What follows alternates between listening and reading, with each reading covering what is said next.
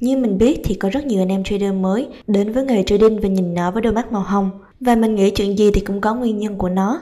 Vậy thì tại sao chúng ta lại có những cái nhìn lệch lạc về nghề trading? Mời mọi người cùng xem đến cuối video để cùng mình vạch trần những lời nói dối ba hoa về nghề trading nhé. À, và đây là phần chia sẻ của một tác giả trên trang web financialcent.com nhé mọi người. Bây giờ thì chúng ta cùng bắt đầu thôi. Bạn đang giao dịch mà chẳng thấy tí niềm vui nào. Vậy thì bạn nên xem hết video này và trở lại với thực tại. Đã có rất nhiều video, bài viết về online trading và làm thế nào để nó có thể trở thành công việc mơ ước của bạn, hoặc làm thế nào để nó giúp bạn trở thành một triệu phú, hay làm thế nào bạn có thể đạt được sự tự do tài chính để hiện thực hóa cuộc sống bạn hằng mơ ước. Thật vậy sao? Không hề xạo sự, tôi có thể khẳng định rằng không phải tất cả những điều trên là nói dối. Có một vài điều là sự thật, nhưng có những điều mà họ chỉ nói một nửa sự thật khiến bạn và nhiều người nghĩ rằng làm giàu từ trading là không khó. Những gì họ không nói với bạn là những khó khăn và thử thách mà người ta phải trải qua trước khi họ có thể đánh hơi được giấc mơ đó. Trước khi chạm đến vạch mốc ấy, hẳn là một cơn ác mộng đáng sợ mà hầu hết mọi người sẽ từ bỏ. Đó là địa ngục đối với những ai không thể chịu được mất mát, đó là chấn thương tâm lý cho những ai không chuẩn bị cho cuộc hành trình và đó là vết sẹo hàng đến suốt đời cho rất nhiều trader nạn nhân vậy thị trường tài chính là cái gì mà nó lại thu hút con người ta đến như vậy tại sao mọi người lại nghĩ rằng chỉ cần biết một vài thủ thuật và có một vài công thức bí mật hay một chiến thánh chiến lược nào đó là xong làm sao mọi người vẫn muốn tin rằng họ có thể biến ước mơ của mình thành hiện thực trên thị trường tài chính khi nó là nghĩa địa của nhiều khát vọng bất chấp tất cả những câu chuyện kinh dị họ đã từng được nghe Lý do cho những quan niệm và niềm tin sai lầm này là vì chúng ta đã được truyền bá với rất nhiều thông tin sai lệch, đến nỗi chúng ta thực sự tin vào nó. Giống như trong lịch sử, vốn chỉ được viết lại với những chiến thắng vang dội và theo thời gian, chúng ta chấp nhận sự thật lịch sử, bất kể sự thật trần trụi trước mắt chúng ta. Hãy lấy Thomas Edison và General Electric ra làm ví dụ. Chúng ta được dạy rằng Edison là người đã phát hiện ra điện, trong khi thực tế chính là Nikola Tesla và Westinghouse mới phát hiện ra dòng điện xoay chiều hay còn gọi là AC. Trong một số trường hợp, Edison được ghi nhận là đã phát hiện ra dòng điện một chiều, DC, nhưng thậm chí đó cũng không phải là sự thật lịch sử nữa. DC được phát hiện ra bởi Alessandro Volta và Gauss. Edison đã tạo ra bóng đèn sử dụng DC, và ngay cả khám phá đó cũng gây tranh cãi và phải được phân giải tại tòa án để xác nhận. Tuy nhiên, khi bạn có những người ủng hộ có sức ảnh hưởng như gia đình Vanderbilt, JP Morgan và Spencer Trust, một công ty như General Electric đảm bảo cho bạn, thì lịch sử có thể dễ dàng được viết lại theo cách mà ai cũng nghĩ tới Edison khi nhắc đến người phát hiện ra điện. Đây cũng là bản chất của ngành tài chính. Thậm chí, các bản chất ấy càng đúng trong thời đại ngày nay, khi các phương tiện truyền thông xã hội đóng một phần ảnh hưởng đáng kể trong những gì chúng ta xem là thực tế. Các phương tiện truyền thông và các trang web tài chính trực tuyến đã có ảnh hưởng rất lớn đến cách chúng ta nhìn nhận thị trường. Có rất nhiều người cả tin, ngây thơ và nghĩ rằng thị trường tài chính là liều thuốc chữa trị cho tai ương tài chính của họ. Nhưng tôi không thể đổ lỗi cho họ được, tôi chỉ có thể đổ lỗi cho những ai bán giấc mơ đó cho họ mà thôi. Sự thật là thị trường tài chính đã hủy hoại nhiều hơn là làm cho cuộc sống của bạn trở nên tốt đẹp hơn.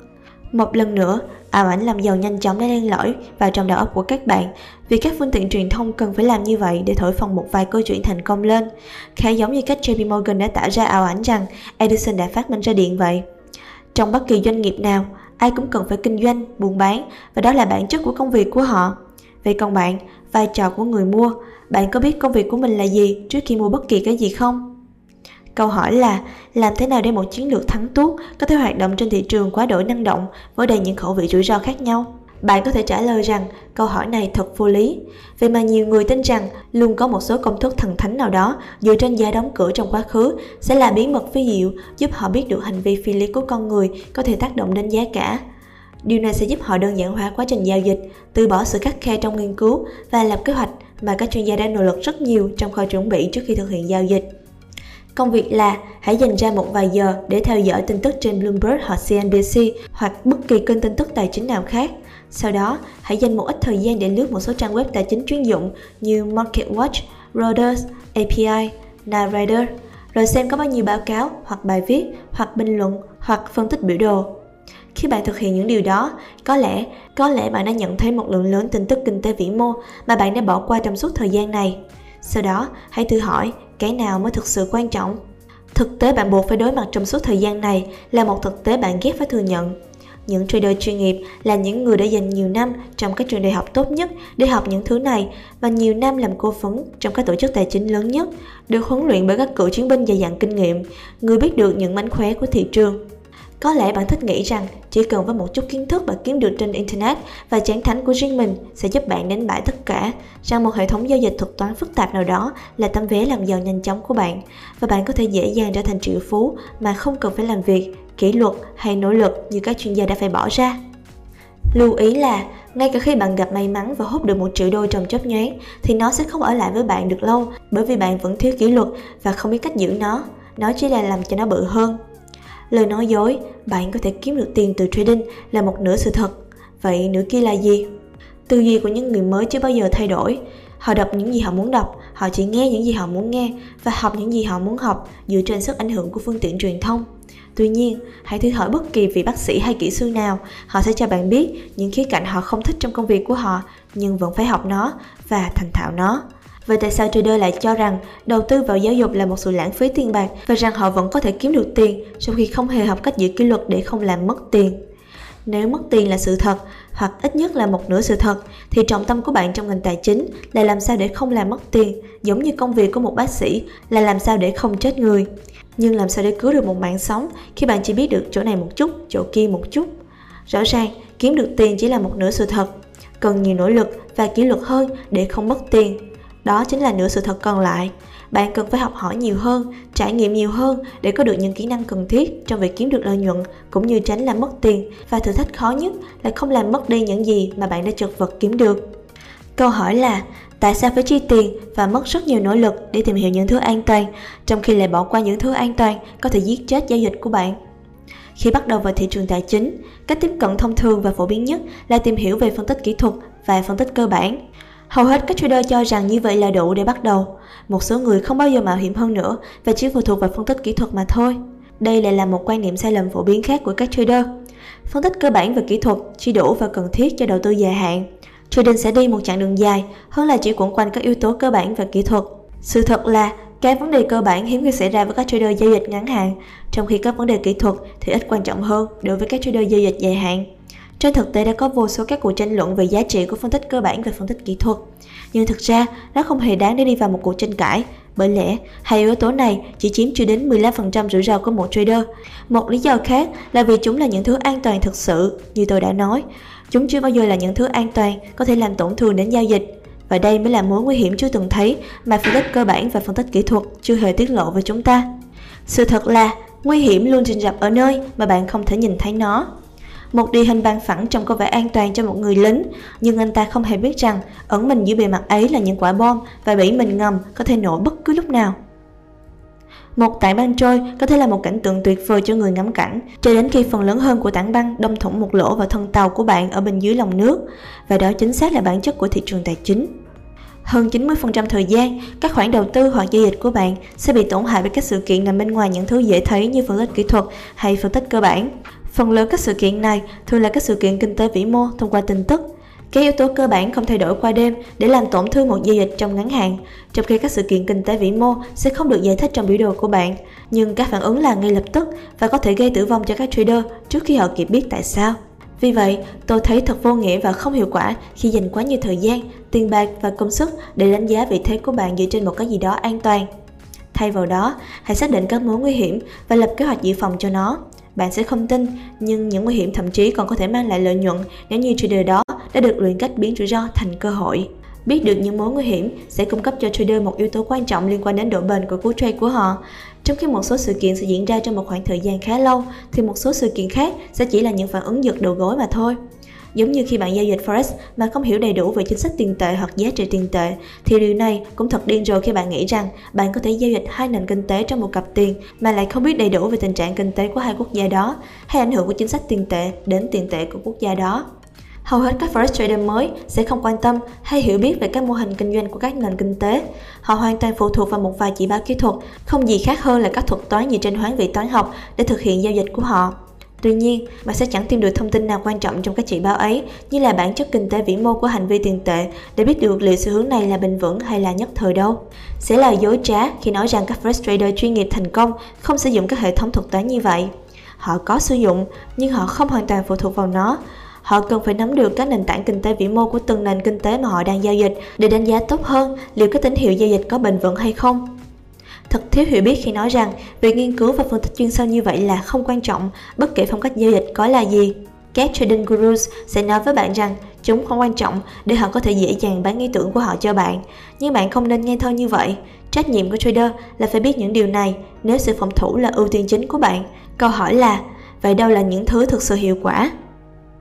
Đáp án là, câu trả lời chắc chắn không nằm ở cách bạn phân tích cơ bản hay kỹ thuật rồi trong 20 năm qua, sự phụ thuộc ngày càng tăng cao vào công nghệ này đã khiến chúng ta tin rằng việc tìm kiếm chiến thắng để giao dịch là khả thi với các chỉ báo kỹ thuật.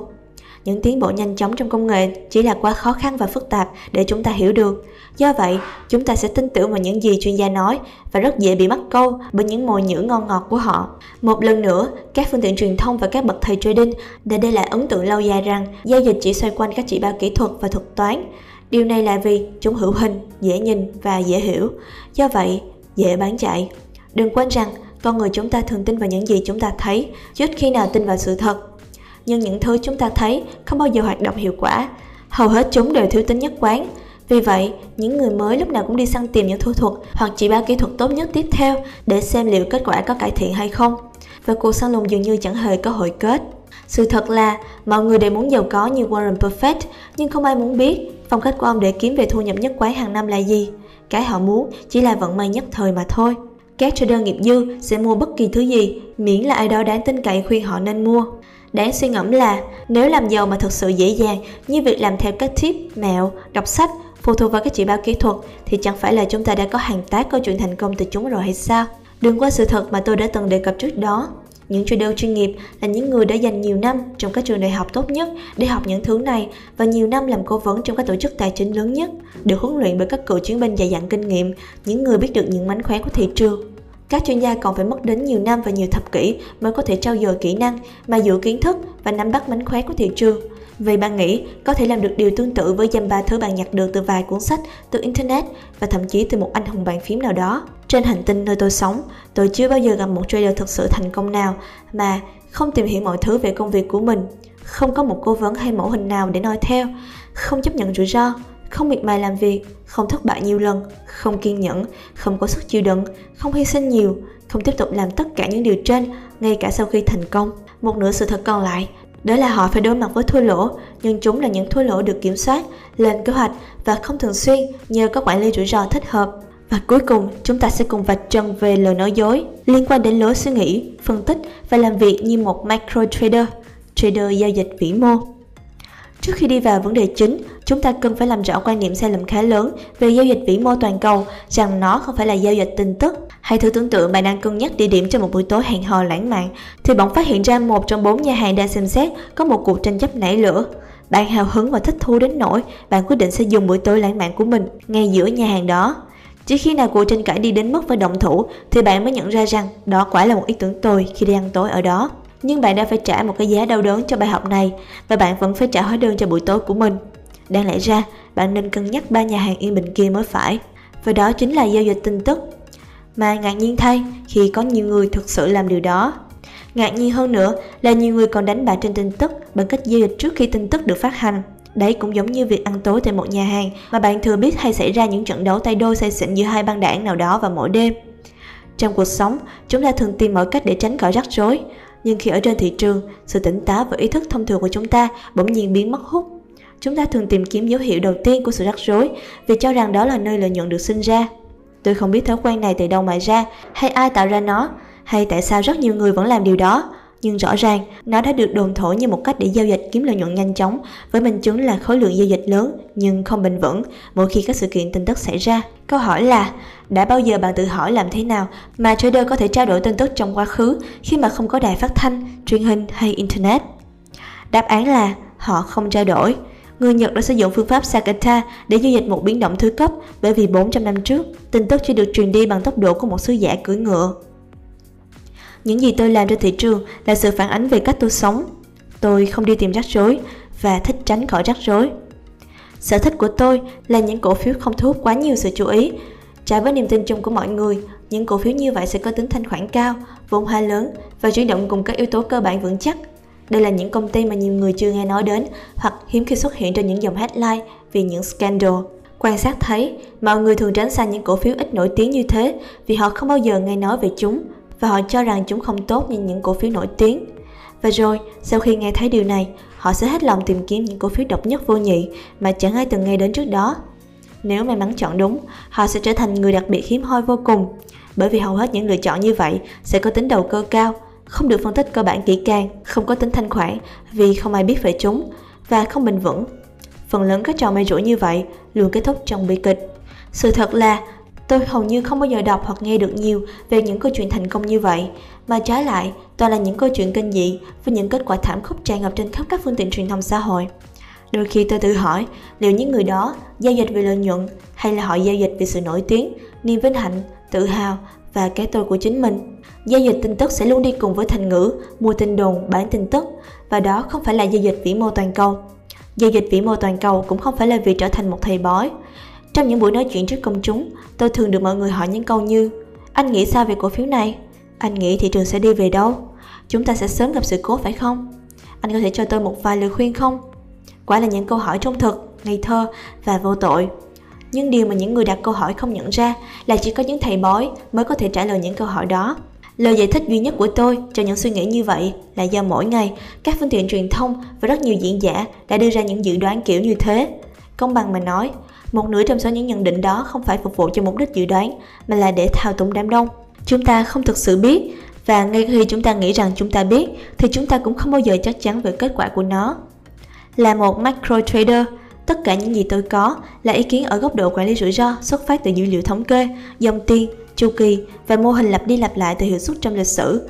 Thứ cho tôi biết liệu rủi ro đó có chấp nhận được hay không. Kể cả khi tôi đã quản lý rủi ro, tôi vẫn không thể là một thầy bói với độ chính xác nhất định. Cần nhiều hơn nữa về mặt quản lý để biết cách chiến lược hóa giao dịch với kỹ thuật, hệ thống và trình độ phù hợp. Tôi cần phải biết liệu giao dịch có bền vững hay không bằng cách chủ động đánh giá các vấn đề khác như tính thanh khoản, kinh tế vĩ mô, hội tụ, phân kỳ, vân vân. Sau tất cả những điều đó, tôi cần một bộ phân tích khác để biết khi nào, tại sao và làm thế nào tôi có thể thoát khỏi giao dịch đó. Nếu bạn là người mới, hẳn là bạn sẽ ngạc nhiên khi biết rằng kế hoạch bảo trì và thoát lệnh thực ra mới quan trọng hơn một điểm vào lệnh. Giao dịch vĩ mô toàn cầu chính là việc phải hiểu được cái gì thực sự di chuyển giá cả, biết được những rủi ro nào có thể làm tổn hại đến tính toàn vẹn của vị thế và tính thanh khoản ra sao thì mới giữ được một vị thế bền vững. Các yếu tố vĩ mô mới là thứ thực sự di chuyển được thị trường, chẳng hạn như chu kỳ kinh tế và thị trường, dòng tiền, lãi suất, báo cáo thu nhập và dữ liệu kinh tế vĩ mô. Chúng sẽ tác động đến biến động giá, hợp lý hơn là những dự báo đầu cơ và chỉ báo kỹ thuật. Trading không đơn giản hoặc dễ dàng như nhiều người nghĩ. Đây là lý do vì sao chuyện làm giàu nhanh chóng cho thị trường tài chính lại được xem là một lời nói dối ba hoa. Chúng ta biết đó là sự thật, nhưng chúng ta không muốn thừa nhận điều đó trong hành động của mình. Chúng ta tiếp tục sống trong sự phủ nhận. Chúng ta tiếp tục tìm kiếm cách làm giàu dễ dàng nhanh chóng đó như một trò ảo thuật. Chúng ta sẽ tin bất kỳ điều nhảm nhí nào nghe có vẻ thuyết phục. Đó chính là những lời nói dối ba hoa mà chúng ta đang sống chung mỗi ngày đấy. Rồi, vậy là đã kết thúc video của tuần này rồi. Video có lẽ hơi dài, nhưng mình tin sau khi xem xong video thì đã có rất nhiều lời nói dối ba hoa về nghề trading đã được vạch trần. Các bạn thấy sao sau khi xem xong video này? Hãy comment ở bên dưới phần bình luận cho mình biết với nhé. Còn bây giờ thì xin chào và hẹn gặp lại các bạn trong những video lần tới. See you soon!